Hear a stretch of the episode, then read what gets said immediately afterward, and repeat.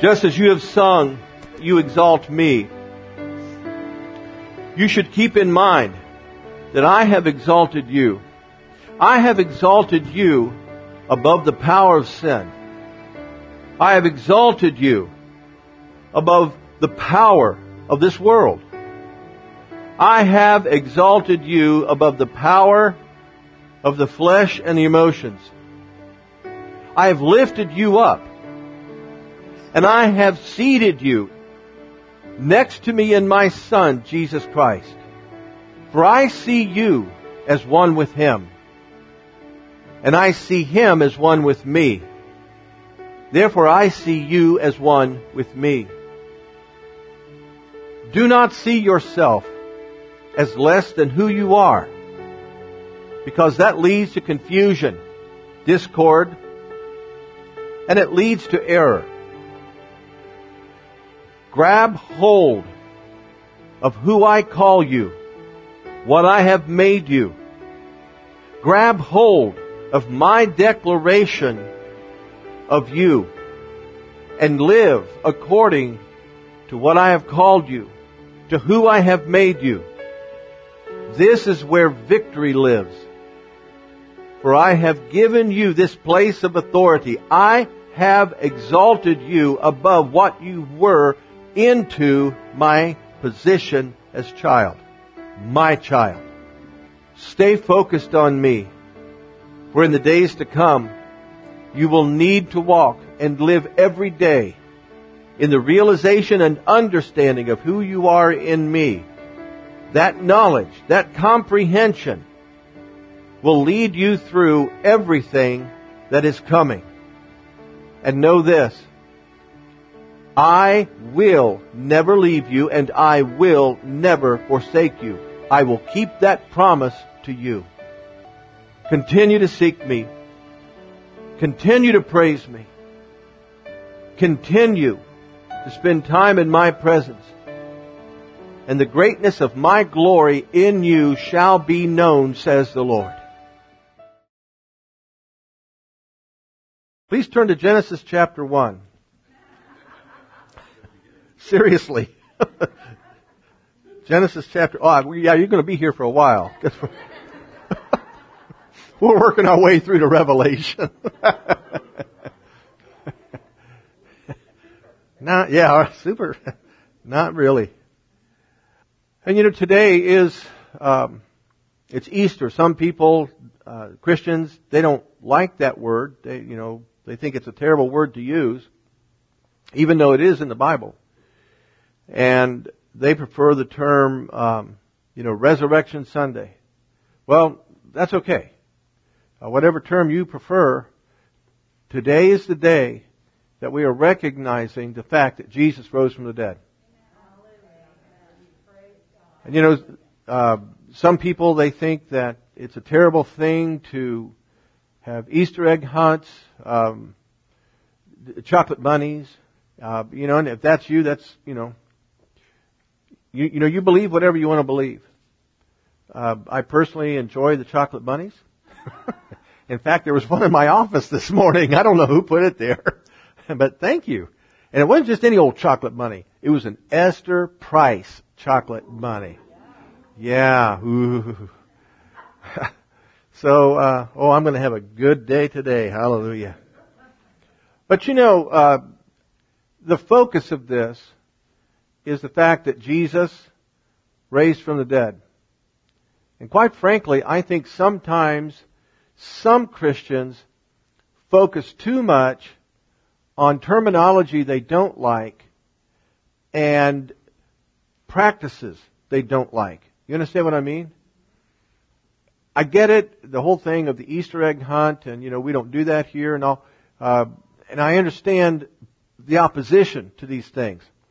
But sometimes it seems like people focus so much on opposing those things and not enough on what this celebration is all about. So, here in Genesis chapter 1, this really is uh, the foundation for Easter, for Resurrection Sunday. We see here in Genesis chapter 1, verse 26, this is the, the creation story, where everything that exists, this is where it started. And in verse 26, and God said, Let us make man in our image, after our likeness, and let them have dominion over the fish of the sea, and over the fowl of the air, and over the cattle, and over all the earth, and over every creeping thing that creepeth upon the earth. So, God created man in his own image. In the image of God created he him, male and female created he them. And in chapter 2 verse 7 we get a little bit more clarity about how God brought man into existence. And the Lord God formed man of the dust of the ground and breathed into his nostrils the breath of life and man became a living soul or a soul that has life. Not just a soul brought into existence.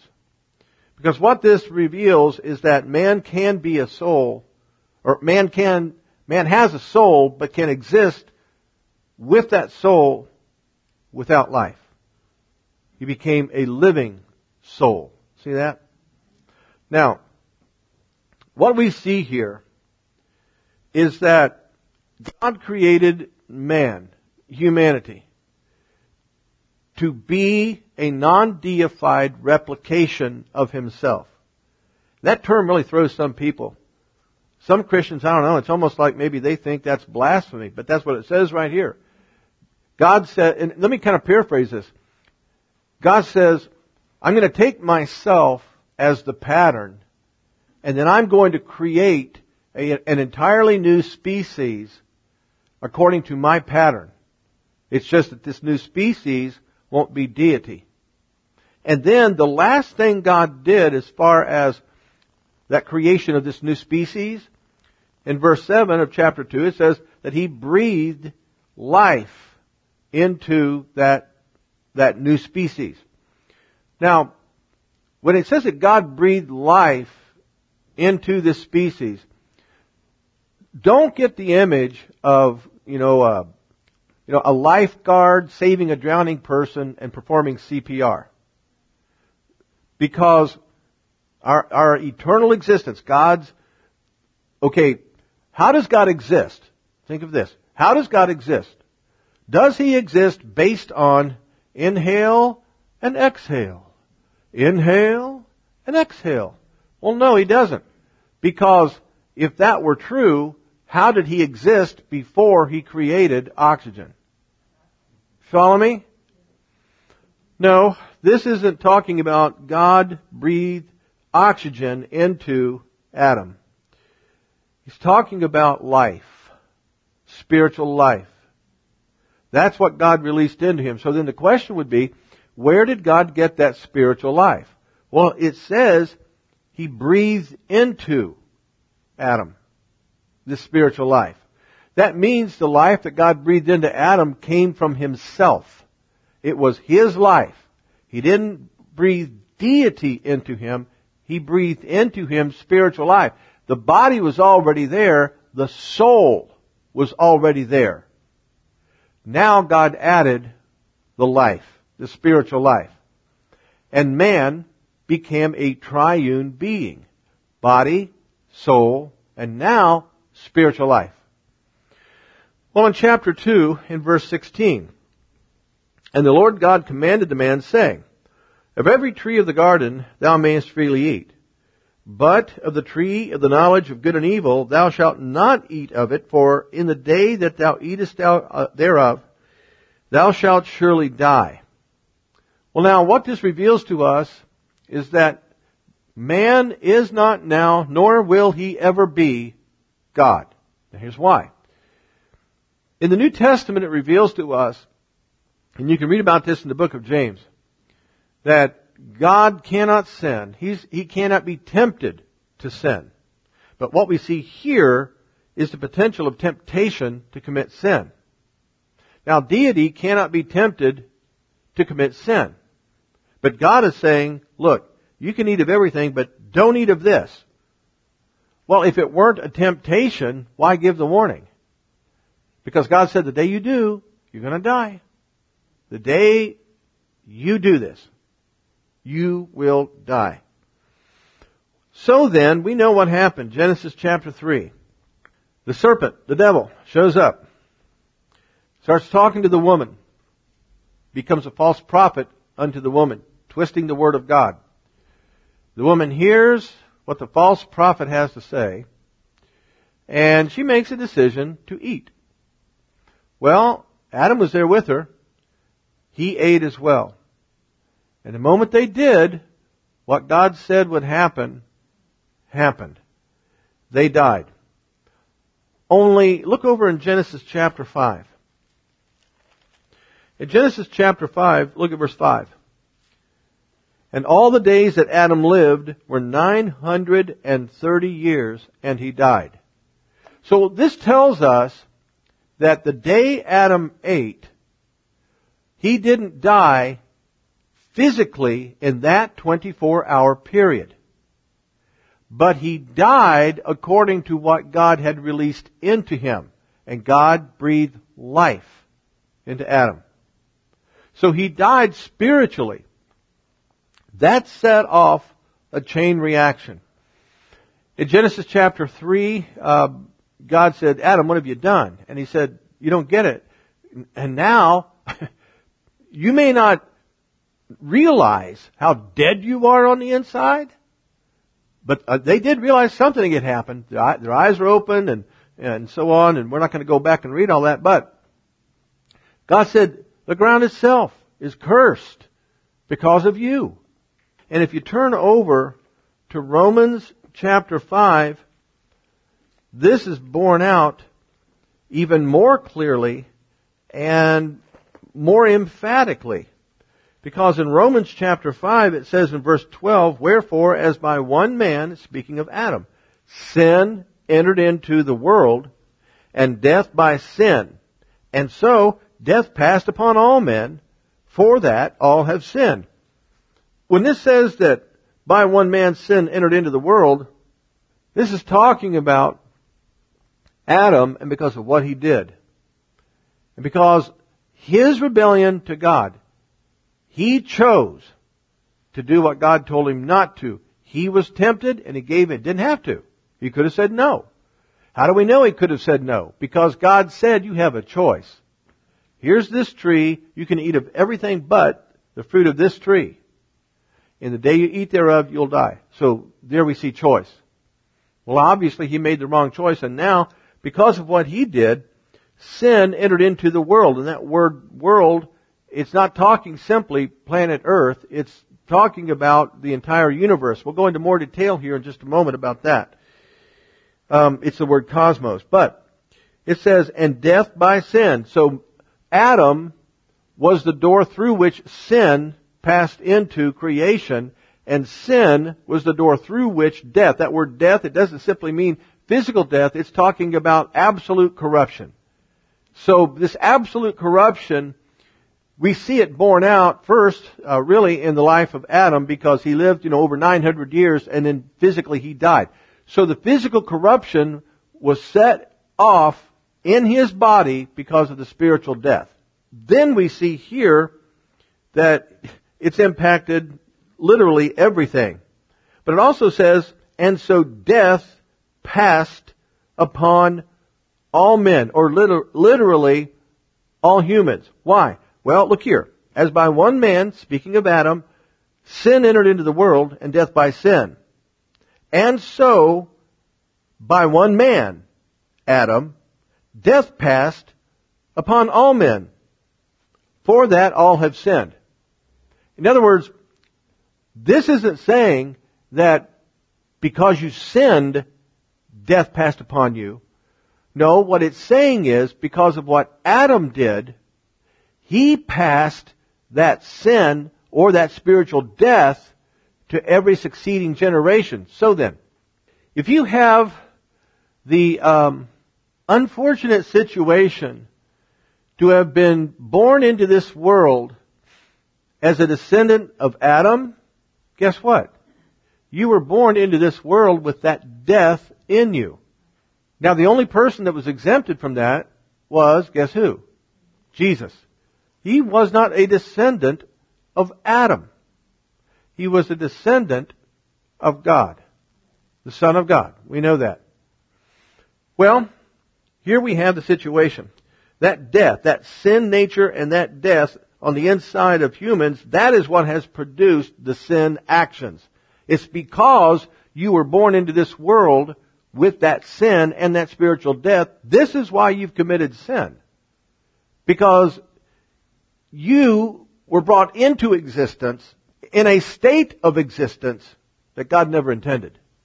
Because in Genesis chapter 1 it tells us, God said, I'm going to make humanity in my image. Now another place in the Old Testament it tells us that when God speaks forth His word, when His word, you know, goes forth from His mouth, it will not return void. It will accomplish what He has set it forth to accomplish. What that means is, even though Adam messed up in Genesis 3, what God said in Genesis 1, man is to exist like me. Something had to happen to, to, I'll say it like this, reverse what Adam did and get man back to that Genesis chapter 1 state of existence. Now turn over to John chapter 3. John chapter 3. Now we pick this up in verse 1. There was a man of the Pharisees named Nicodemus, a ruler of the Jews. The same came to Jesus by night and said unto him, Rabbi, we know thou art a teacher come from God, for no man can do these miracles that thou doest except God be with him. Jesus answered and said unto him, Verily, verily, I say unto thee, except a man be born again, he cannot see the kingdom of God. Now, based only on what we see right here, what Jesus said is kind of an odd response. Because here Nicodemus says, we know you're a teacher come from God. No man can do these miracles that thou doest except God be with him. The question Jesus answered was the one that was implied in the statement. In other words, the question would have been this. How in the world can you have God with you? And I, a Pharisee, do not have God with me the way you have God with you. How is this possible? You're not even a Levite. You're, you're not, you're from the tribe of Judah. You know, how is this possible? And so Jesus answers him. Verily, verily, I say unto thee, except a man be born again, he cannot see the kingdom of God. Nicodemus saith unto him, How can a man be born when he's old? Can he enter the second time into his mother's womb and be born? And I, I do not believe in any way Nicodemus is trying to be sarcastic. He's trying to figure this out. Well, Jesus, he responds and says, Verily, verily, I say unto thee, Except a man be born of water and of the Spirit, he cannot enter into the kingdom of God. That which is born of the flesh is flesh, and that which is born of the Spirit is spirit. Marvel not that I said unto thee, ye must be born again. Verse 16, For God so loved the world, that he gave his only begotten Son, that whosoever believeth in him should not perish, but have everlasting life. For God sent not his Son into the world to condemn the world, but that the world through him might be saved. Now I'm going to point some things out in this that some of you maybe have never heard your entire life. So you really need to, to listen closely here. You'll notice in, as Jesus is speaking this in verses 3, 5, 6, and 7, the word born is used. Now, in verses 1 through 7 and verse 16, Jesus is speaking of the person. You see that? And he's focusing on born again. Verse 16, he rephrases it as everlasting life. See that? But in verse 17, he uses the phrase saved. See that? He doesn't say born again. He says saved. Right now. Once again, in verses 3, 5, 6, and 7, the word born is used. Now that word born, it comes all, all uh, in all of those verses, all four of those verses, the word born comes from the Greek word geneo, and it means to be the offspring of or to be birthed. to be the offspring of, or to be birthed. But if you look in verse 3 and in verse 7, you see the word again, born again. And here's where it gets really interesting. Because in, um, in the, uh, in the New Testament, there are several Greek words that are interpreted as begin, or as again. Now, this word, this word again, it doesn't simply mean a second time. It comes from the Greek word anothen. A-N-O-T-H-E-N. It comes from the Greek word anothen. And this word anothen, again, it doesn't simply mean a second time, but it's a compound word. And the word anothen, it comes from um, ano, which means above, and the word then, which means from. So what, it means from above. So what Jesus was saying is, born a second time, only the second birth is from above. See that? The second birth is from above. And if you look in verse 5, Jesus, he clarifies this because he says, Verily, verily, I say unto thee, except a man be born of water and of the Spirit, he cannot enter into the kingdom of God. That which is born of the flesh is flesh, and that which is born of the Spirit is spirit. He's making reference to what happened back there in Genesis chapter 1. How that Adam, if you will, was birthed into existence by virtue of God breathing into him his own spiritual life. And then when he says, in verse 5, except a man be born of water and of the Spirit, the water he's talking about is the natural birth. Some people have said this is speaking of water baptism. That is not what he's talking about here. And that's clarified in verse 7 or verse 6 where he said that which is born of the flesh is flesh.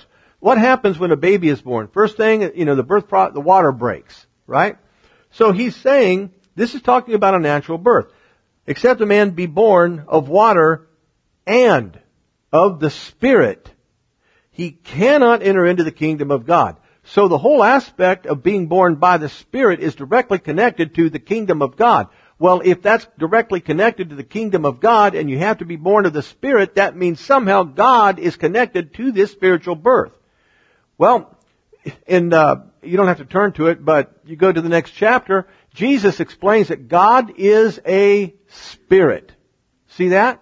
God is a spirit. So therefore, when he says, except a man be born again, he cannot see the kingdom of God. Except a man be born the second time from above. A spiritual birth that comes from God because God is a spirit. So what he was telling Nicodemus is this. No matter how much you think you're doing right before God, the bottom line is you're not in the kingdom of God. And not only that, you have not been born of God spiritually. This is what he was explaining. Then you jump over to verse 16. And in verse 16, for God so loved the world that he gave his only begotten son that whosoever believeth in him should not perish but have everlasting life. So then, if I believe in his son, then I will have everlasting life.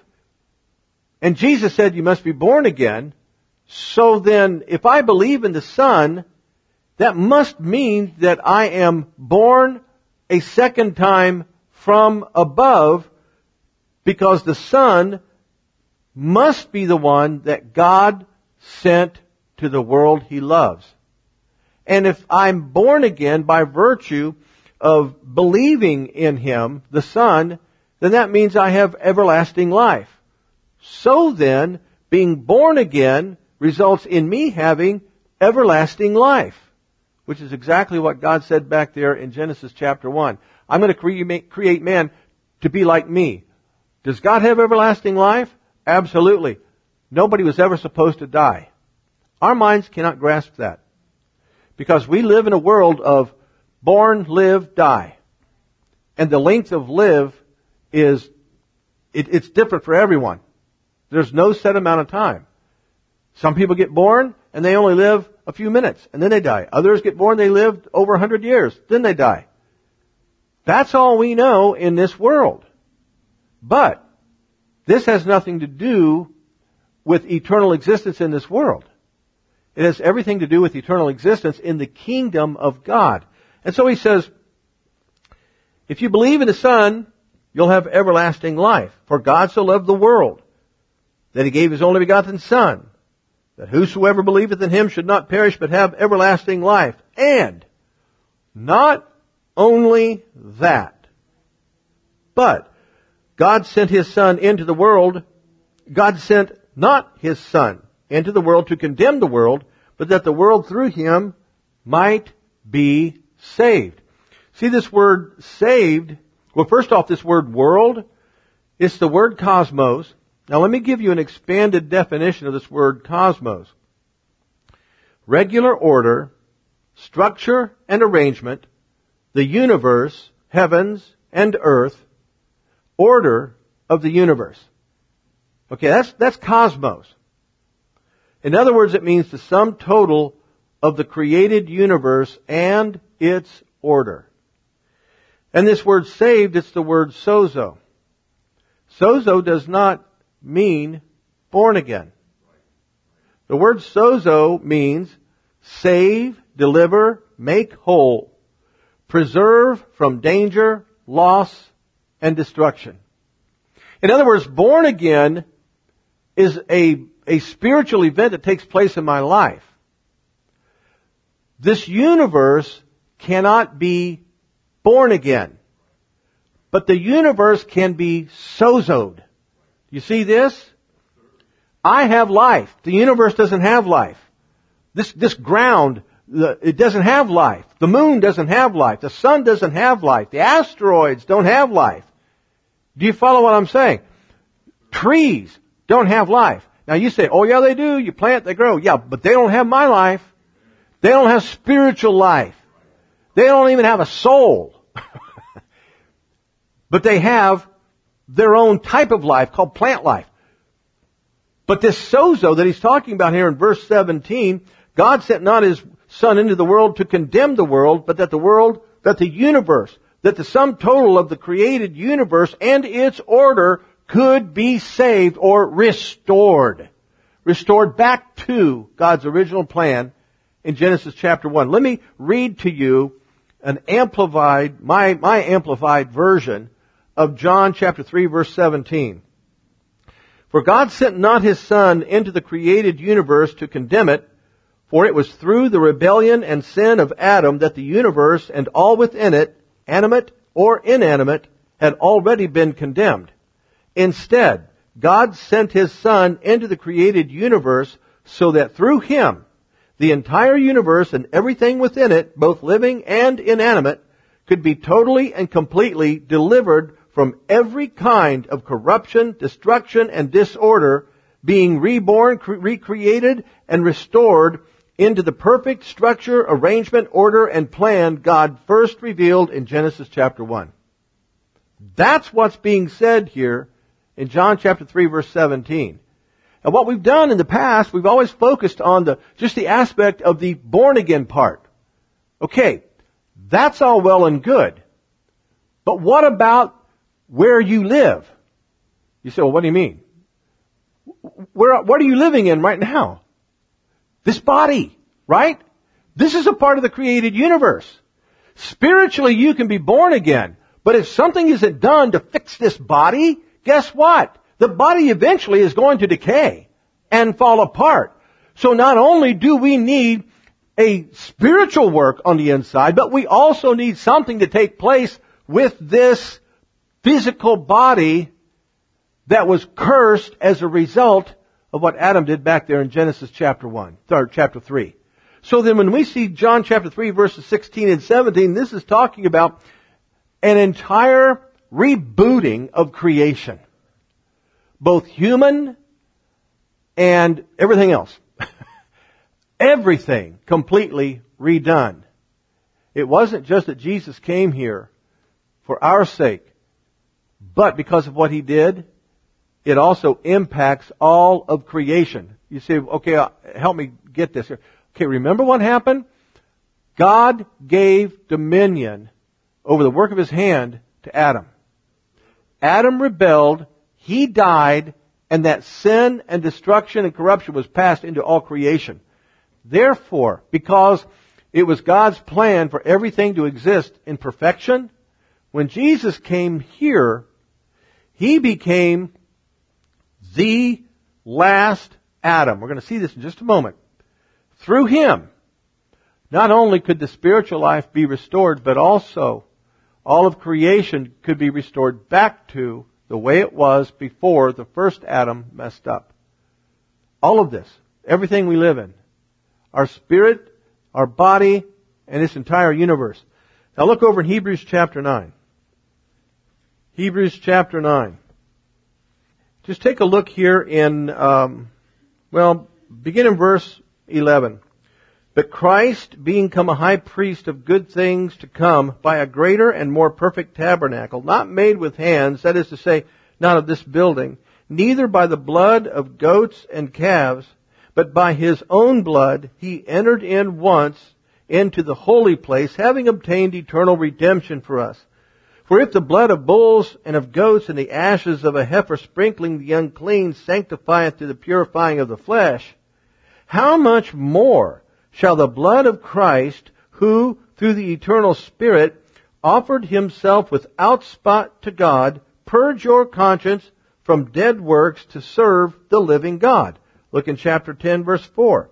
For it is not possible that the blood of bulls and of goats should take away sins. Verse 7.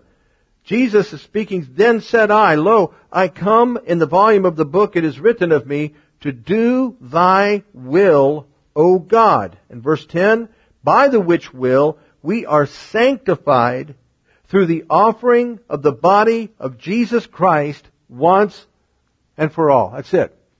So what we see then is the process by which Jesus initiated this entire born again, this, uh, the entire born again saved process. Just his existence here on earth didn't do it. Couldn't do it.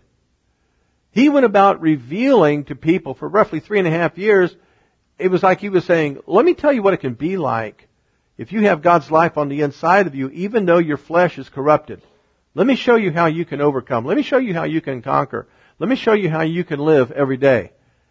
And he went about living that way, setting that example for us.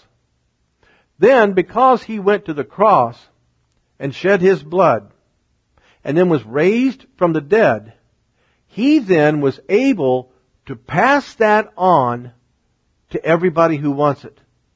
Because you'll notice, it says here in verse 10 of uh, chapter 10, by the which will, what does that mean? By God's will. What was God's will? God's will. For God so loved the world, He gave His only begotten Son.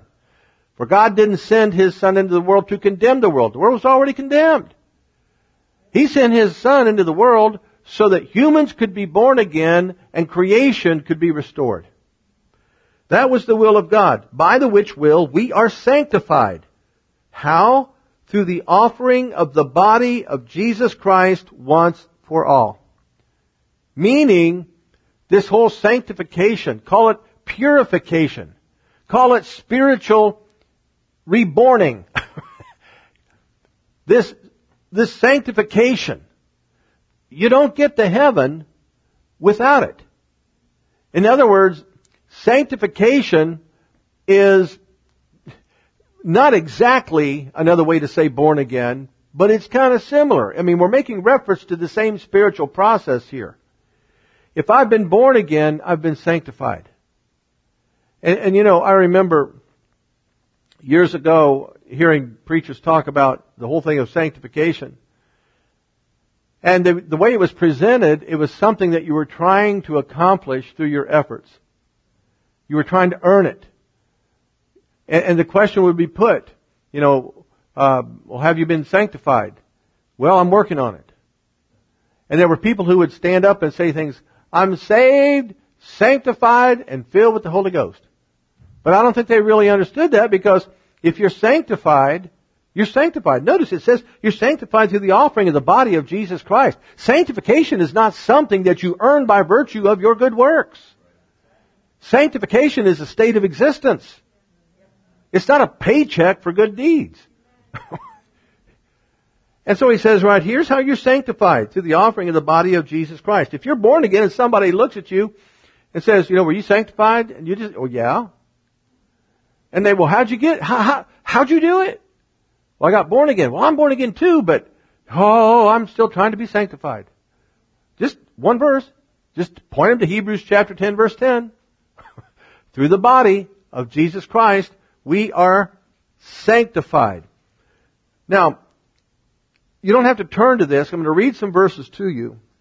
But Isaiah chapter 53 verse 12 says that he hath poured out his soul unto death, and he was numbered with the transgressors, and he bare the sin of many, and made intercession for the transgressors. That's a prophecy about Jesus. He bare the sin of many. Now that's interesting, because somebody could read that and say, well, it says there that he bare the sin of many, but it doesn't say that he bare the sin of all. Here's why. Because when he did that, he was here. He was on earth. You understand that? If he were to say, I'm here and I'm bearing the sins of all humans, well, that would have included him. The problem is, he never sinned. He couldn't bear his sin. He didn't have any sin. So he bore the sin of everybody else. In fact, in, in 2 Corinthians 5.21 it says, For he, speaking of God, hath made him, speaking of Jesus, to be sin for us who knew no sin, that we might be made the righteousness of God in him. So Jesus knew no sin, but he bore our sin. And it wasn't just that he bore it, as in, you know, he, he puts on, you know, the coat of sin. God made him to be sin. What that means is Jesus passed from spiritual life to spiritual death. As he was hanging on that cross, he died spiritually. He was made sin for us. He'd never known this. He had never known a fallen spiritual condition. He had never known what it was like to have a sin nature. And now he is bearing all of our sin and he is made our sin nature.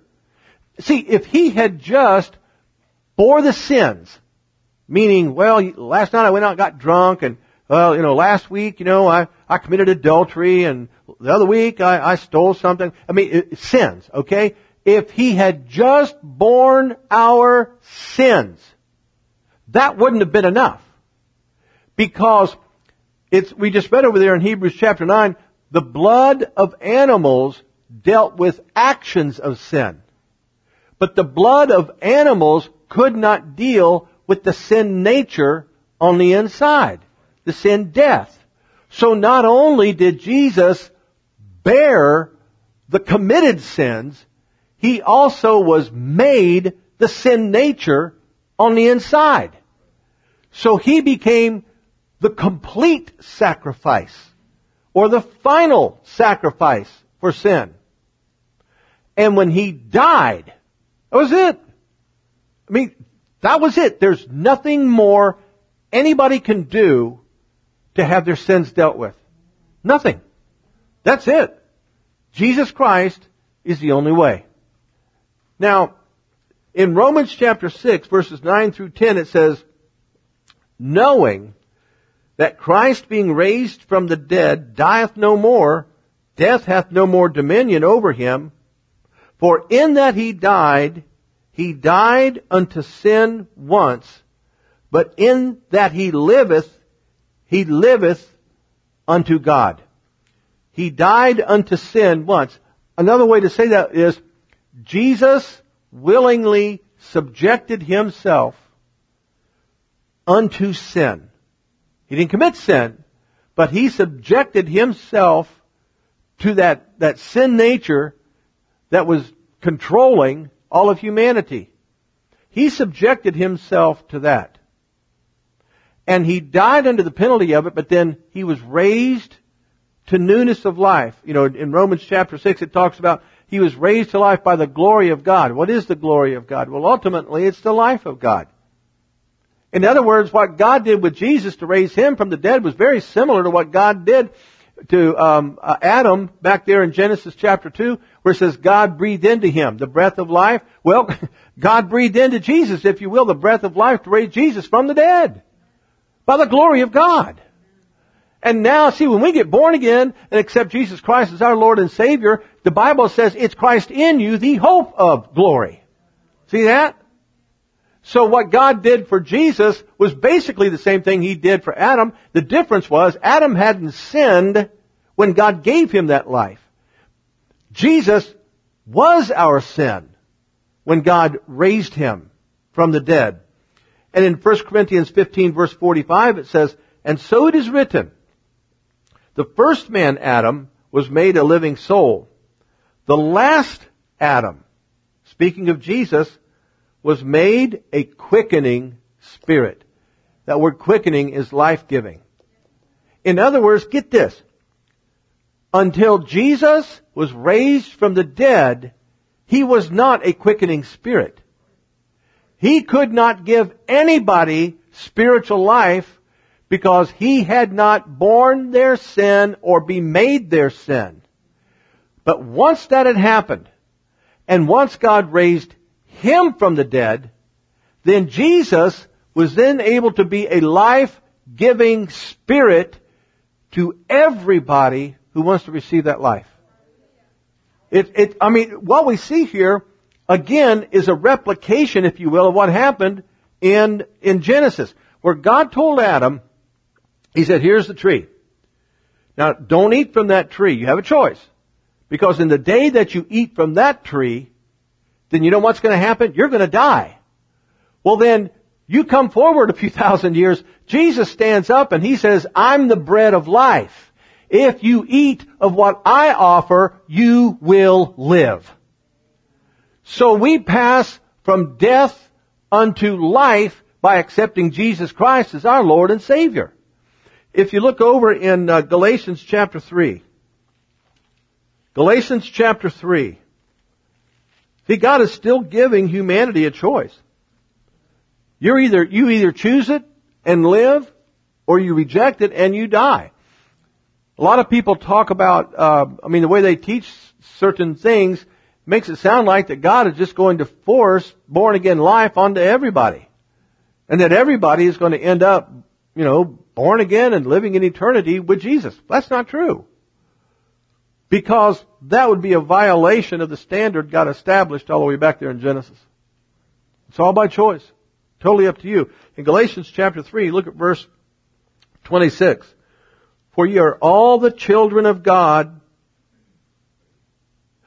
by faith in Christ Jesus. See that? See that? Here's, Here's what is so aggravating, and I mean, it, it can really get you worked up. All these people out there that talk about, well, we're all the children of God. And what's so stupid is Christians who buy into that.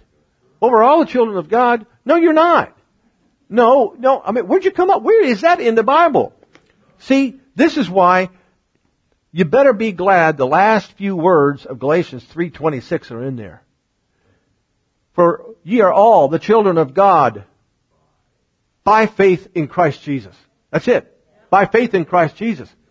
If you don't have faith in Christ Jesus, you're not a child of God. If you're not a child of God, you're not born again. If you're not born again, you're not in the kingdom of God. If you're not in the kingdom of God, you can't go to heaven. I, just, I mean, this is the scriptures. And you've got people out there, man, they just want to believe their own thing. Well, you know what? You can believe whatever you want to believe. I, I, look, I'm reading these things to you from the Bible, okay? Now, if you don't want to accept the Bible as being the standard for everything, then you'll, you'll create your own religion. Well, we're all the children of God by faith in Christ Jesus. Well, I mean, no, all paths lead to God. Well, you mean faith in Muhammad gets me to be a child of, God? that's not what this says. Now see, if you're not going to accept, now, now hear me. If you're not going to accept what the Bible has to say, then from this day forward, listen up, don't you ever again in your life start talking about going to heaven or hell.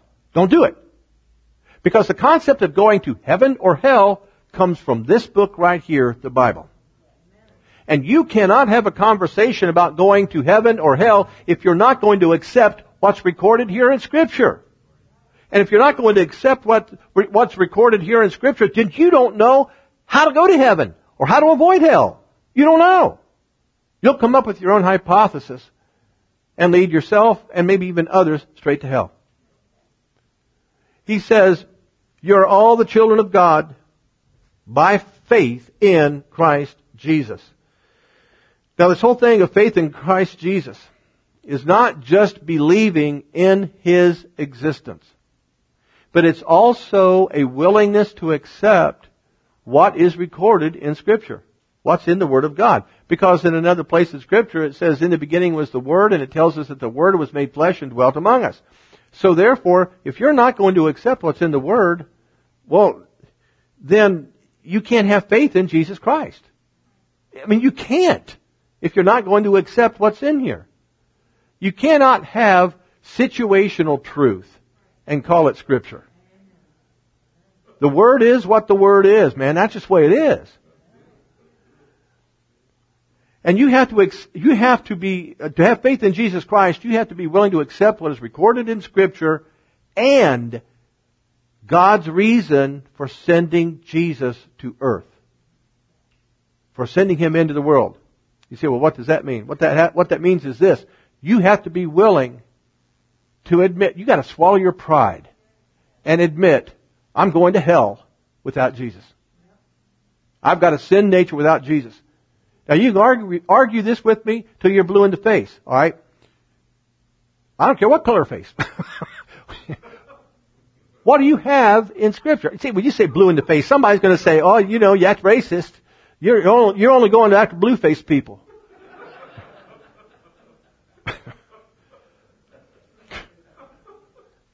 What, what Bible are you using? Now seriously.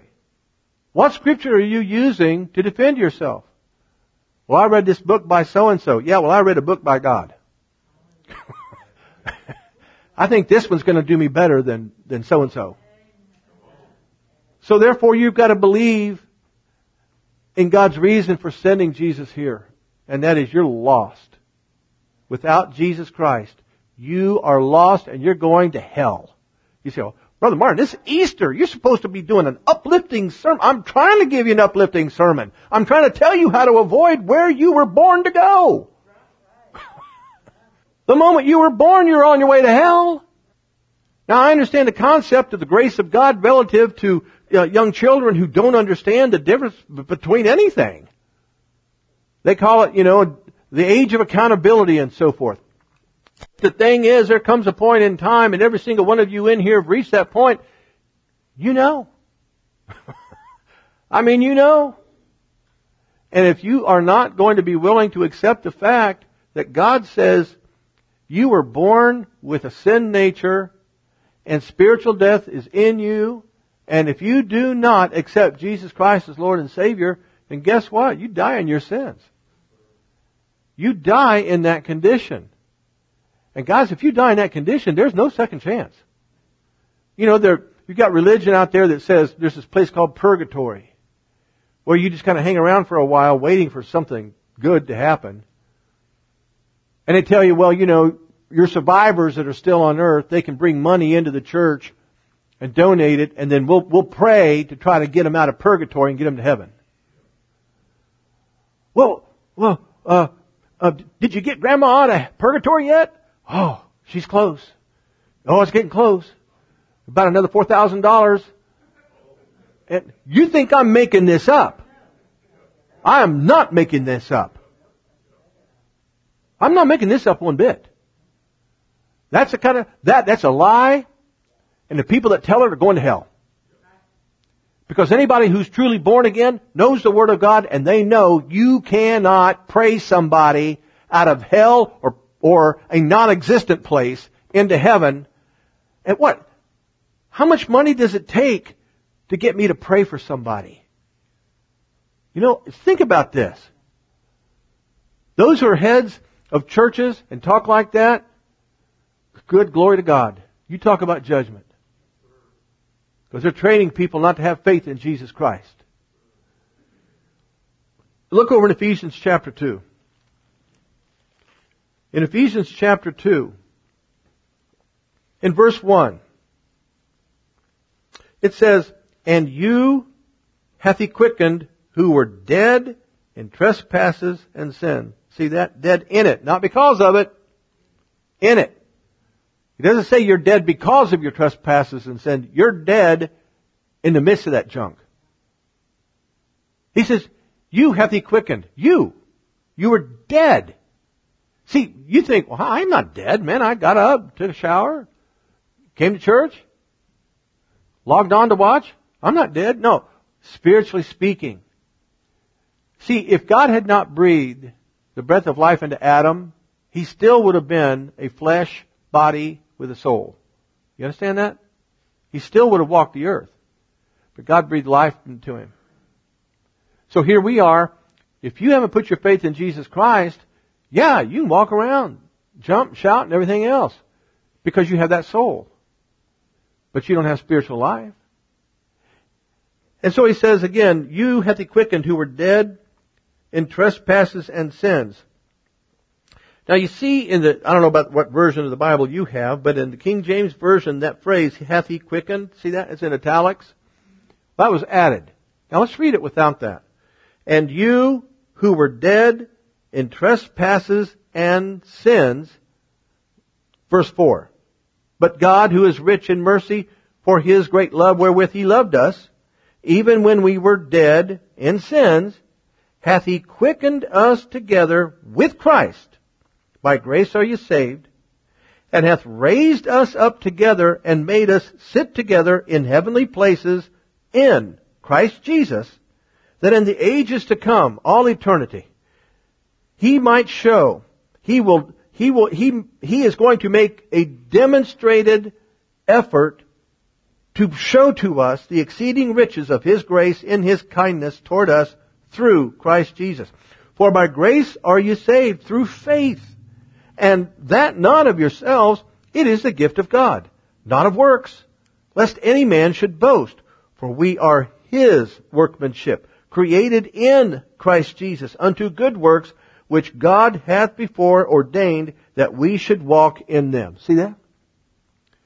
By grace are you saved through faith, not a work. You can't do it on your own. Doesn't matter how good you are. Doesn't matter how much money you give to have somebody pray. It doesn't matter. You, you could donate a million dollars to ten million dollars to this ministry. And us build a great big old building and whatever else. That doesn't get you saved. Don't see, you have to put your faith in Jesus Christ. He's your only hope. Look over in Romans chapter 10. In Romans chapter 10, take a look here, pick it up in verse 9. That if thou shalt confess with thy mouth the Lord Jesus, and shalt believe in thine heart that God hath raised him from the dead, thou shalt be saved.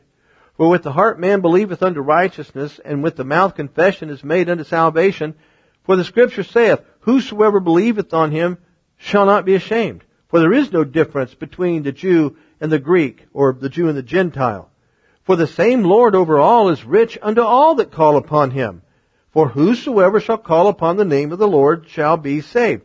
He's not simply saying, yeah, you know, when I was raised in church, we just, we did everything we could to get somebody to repeat the sinner's prayer. And then we were like, yeehaw, got somebody saved. Well, think you gotta believe it from your heart. You can say all kinds of stuff, but if you don't believe it from your heart, it doesn't count. Whosoever shall call upon the name of the Lord shall be saved. In verse 9, he says, if you confess with your mouth the Lord Jesus, believe in your heart that God has raised him from the dead, thou shalt be saved. Okay, what this is not saying is that you've got to believe why God raised him from the dead. It's not just that God raised him from the dead. The question is, well, why did God raise him from the dead? If you're talking to people today, Easter, and you're out whatever, and, and somehow the subject of Easter and Jesus and cross and resurrection and so forth and that, you know, God raised him from the dead. Ask them. Just ask. Well, why did God raise Jesus from the dead? Let's see what they say. Because if you don't understand that, you don't understand your need for Jesus. God raised him from the dead so that he could be a life-giving spirit.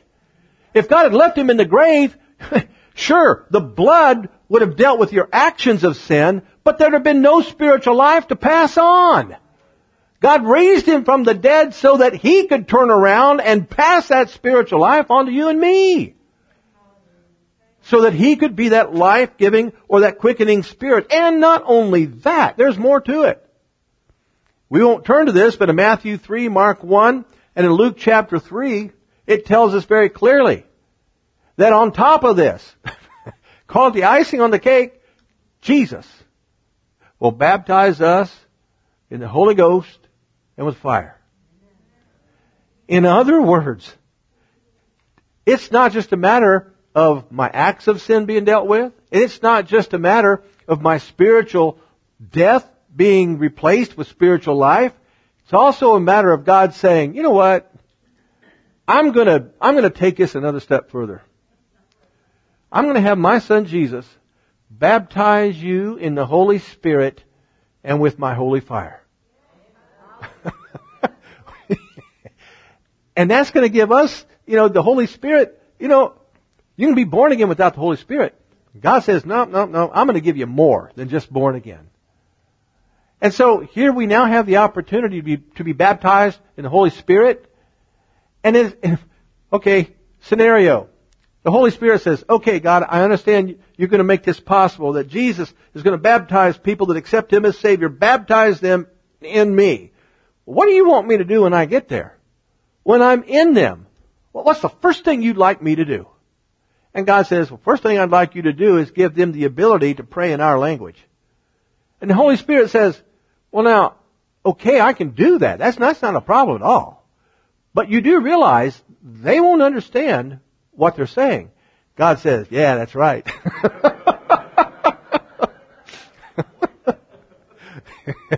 the Holy Spirit says, oh, I get it.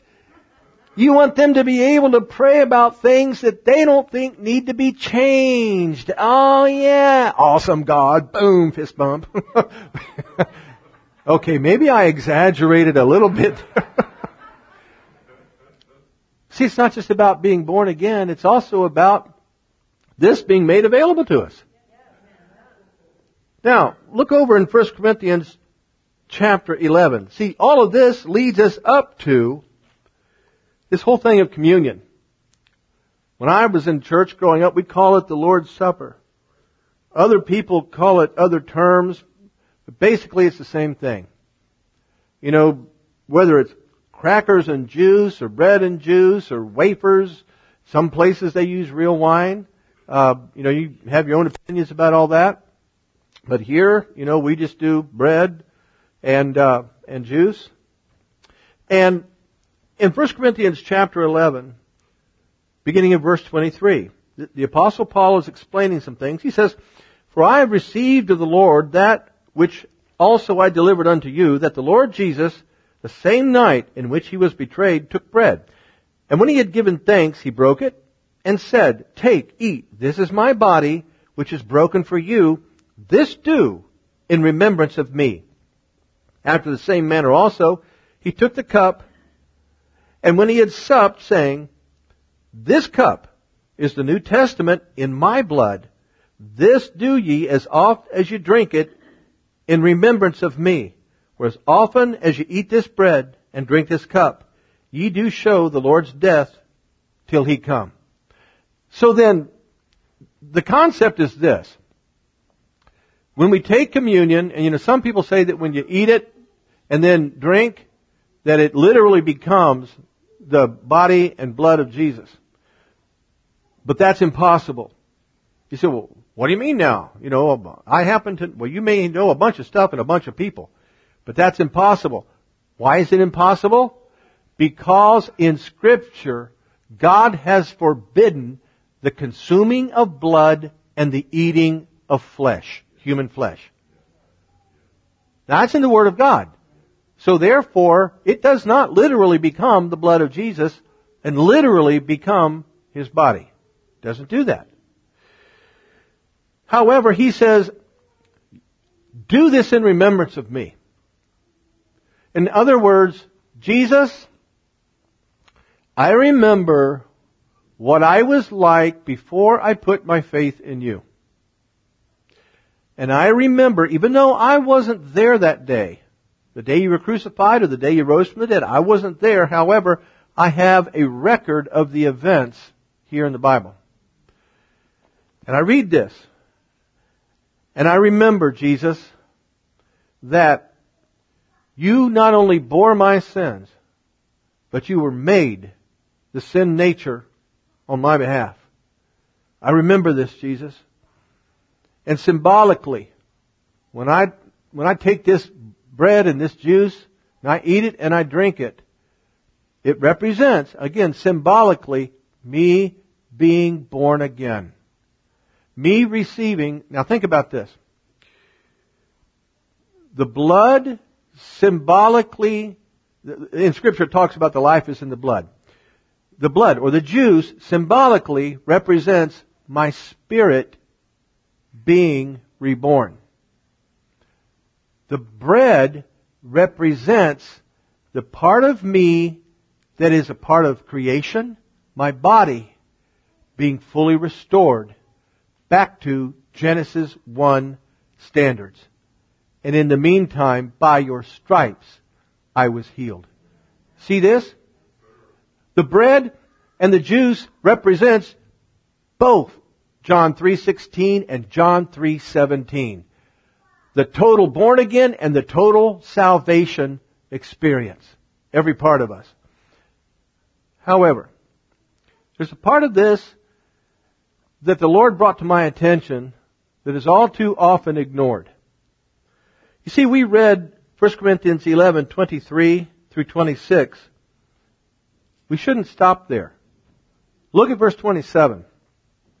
Wherefore, whosoever shall eat this bread and drink this cup of the Lord unworthily, unworthily, shall be guilty of the body and blood of the Lord. See that? Keep in mind this was written to Christians. Now that word unworthily, it comes from the Greek word anaxios and it means irreverently, without honor or respect or acknowledgement. See that? You say, well, okay, um, what exactly is going on here in this 27th verse? Let me read to you an expanded version of what verse 27 is revealing. It's in Hebrews chapter 10, verse 26 through 29. For if we sin willfully, in fact, turn over there. I want you to see this. I don't want to just read this to you. I want you to see this. Hebrews chapter 10. Beginning in verse, now this is written to Christians. Verse 26. For if we sin willfully. Now that phrase, sin willfully, that's not just, well, I did something bad yesterday. No, this is talking about if you do that which God has called sin, and it is a part of your lifestyle, if not daily, on a semi-regular basis. Well, I don't commit adultery every day. I don't even commit adultery every week. I mean, maybe once a month. Okay, that's, it falls into this category here. Sin willfully, alright? For if we, Christians, believers, those who are born again, if we sin willfully after that we have received the knowledge of the truth, now stop right there. The word received comes from the Greek word lambano, and what it means is to take, in essence, to take possession of, to make it yours. If we have, uh, that we have received the knowledge of the truth. This word knowledge, it comes from the Greek word epignosis. Now the word gnosis means knowledge. In other words, go to school, get knowledge. But the word epignosis, it, it gives the image of me hearing something, but then grabbing a hold of it and bringing it into my life and making it my life. So he says, if we sin willfully, after that we have received the knowledge of what? The truth. What is the truth? You must be born again. The gospel message. If we choose to incorporate sin into our lifestyle after we have received what the truth tells us we need to receive, there remaineth no more sacrifice for sins. What, what do you mean by that? Well, what that means is, hey, you're ignoring the sacrifice of Jesus, pretending it doesn't exist. Which is exactly what he was talking about over there in 1 Corinthians 11:27. And then he says verse 27 here, but a certain fearful looking for of judgment and fiery indignation which shall devour the adversaries. You say, well, what in the world does that mean? What it means is this, if you're doing verse 26, verse 27 is your destiny. Fiery indignation. You see that? That is your destiny. That's where you're headed. So you can say, oh, I put my faith in Jesus Christ. I, you know, the blood and, and the body and, and I believe in Jesus. I believe in Jesus. I'm born again. Yeah, but what about the way you're living? Well, yeah, but, but I'm born again. I'm born again. You think so? You better not die anytime soon. Because look at this. Then he gives an example, a type and shadow that existed in the Old Testament. He that despised Moses' law died without mercy. Now look at this, under two or three witnesses. You say, well, okay, well, who would be the, the, the witnesses today? That's pretty simple. Father, Son, Holy Spirit. Two or three witnesses right there. I don't see your heart, they do.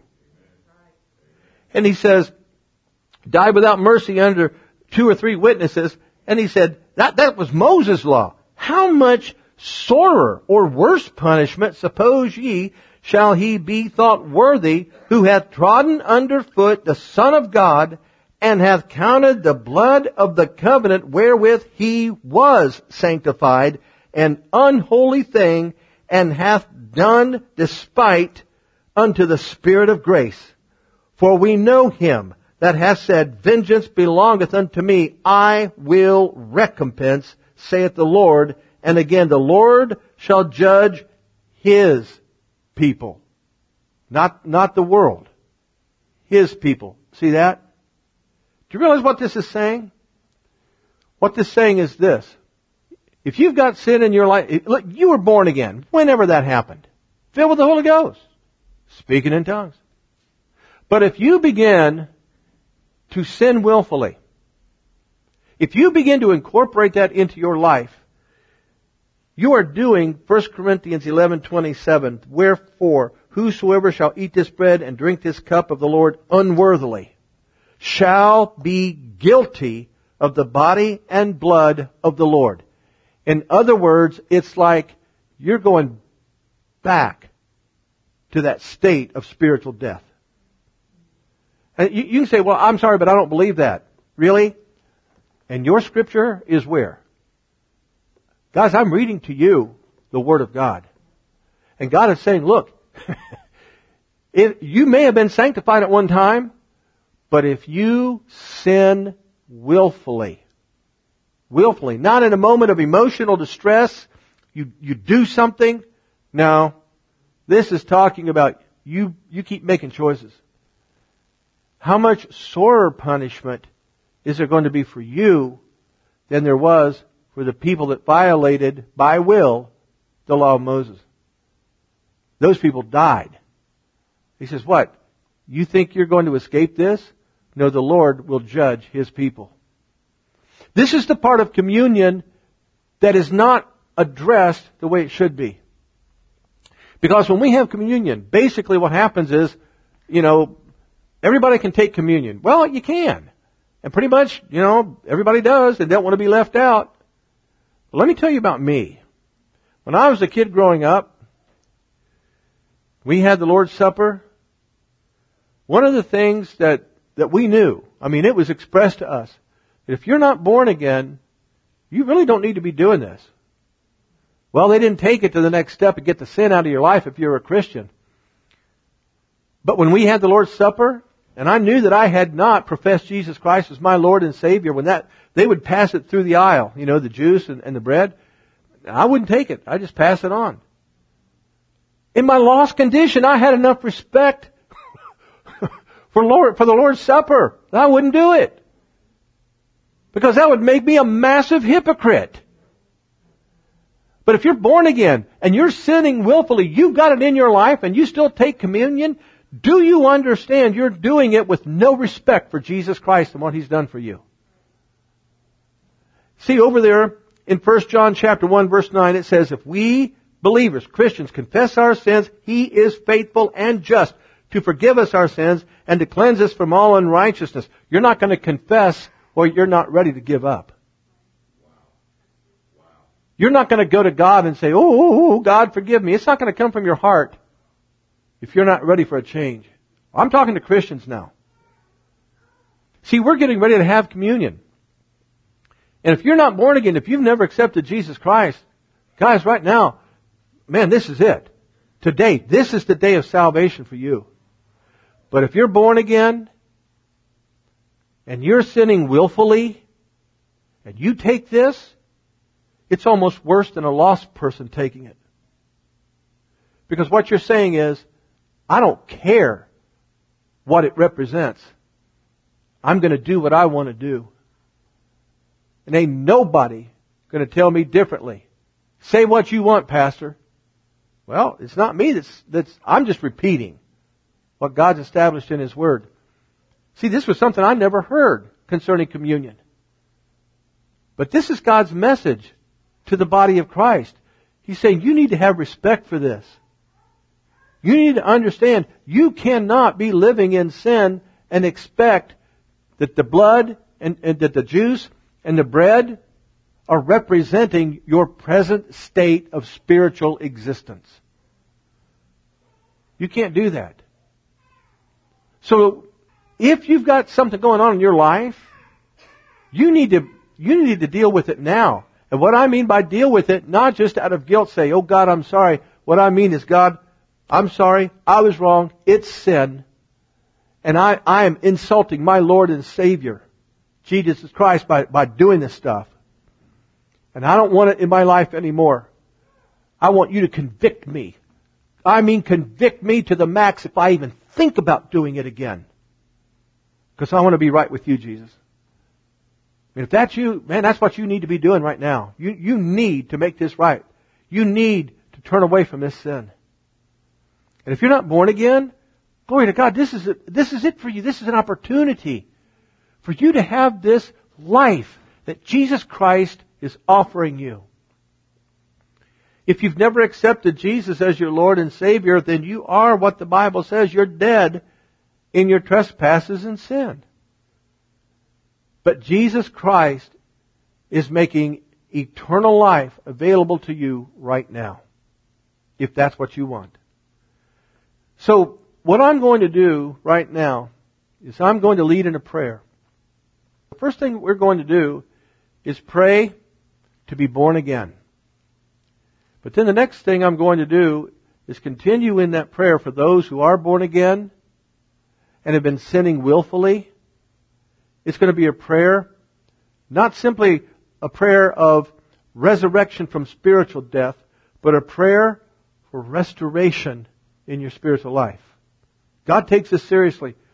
And before we do this prayer, I just want to remind you that over the years, and I've fallen into the same trap, the body of Christ has been led away from the serious nature of the Word of God. And we've almost gotten to the point of accepting it as literature, but not living life. And we've got to make sure that we're right before Him because the Bible says that when Jesus comes back, and He's coming back, He is coming back for a church without spot or blemish.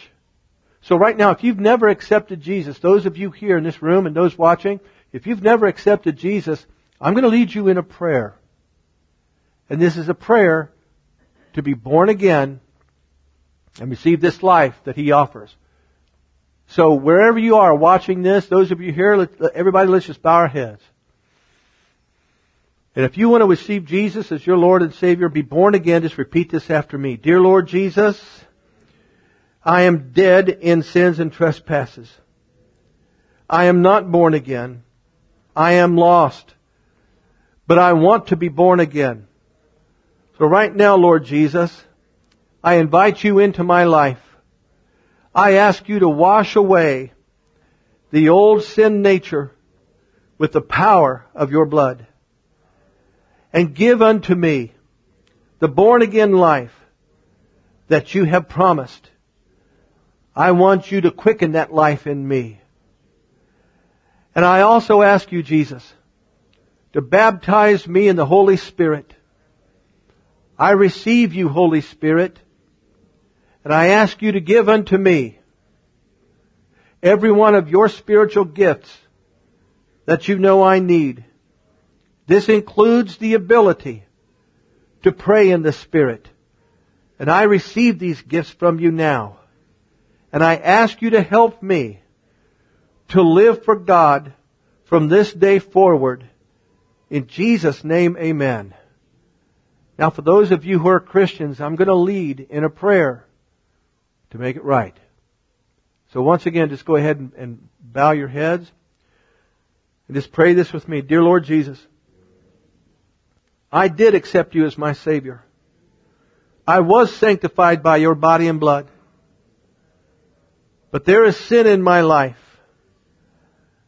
And right now, those of you that are praying this, because you know you need to, if you want to just whisper that sin that you are willfully committing, and I don't care how many it is, right now, whisper it unto Him. Nobody else needs to hear you. This is between you and the Lord. You confess it to Him. Because He says if you confess it, He is faithful and just to forgive you and to cleanse you from all unrighteousness. So now let's continue in this prayer. Dear Lord Jesus, I confess this sin to you. And I ask you right now to forgive me of these sins and to cleanse me from all unrighteousness. And I ask you to move in my life by the power of the Holy Spirit to convict me with as much conviction as is necessary. If I even think about choosing to do these things again, I want my life to be right before you.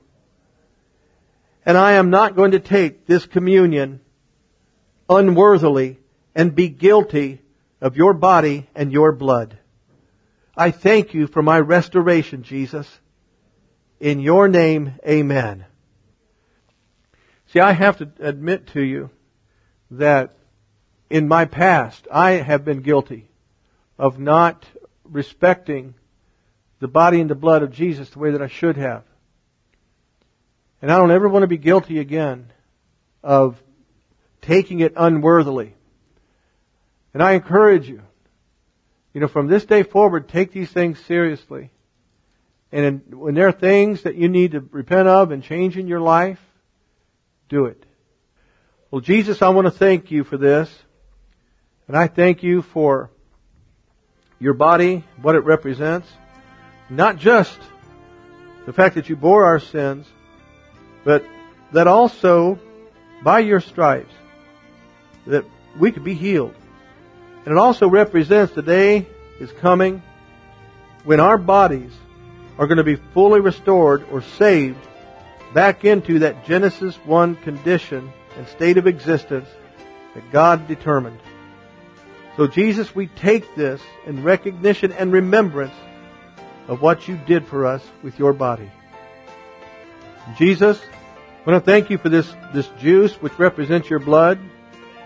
This represents, Jesus, the fact that you became our spiritual death so that we could receive your spiritual life.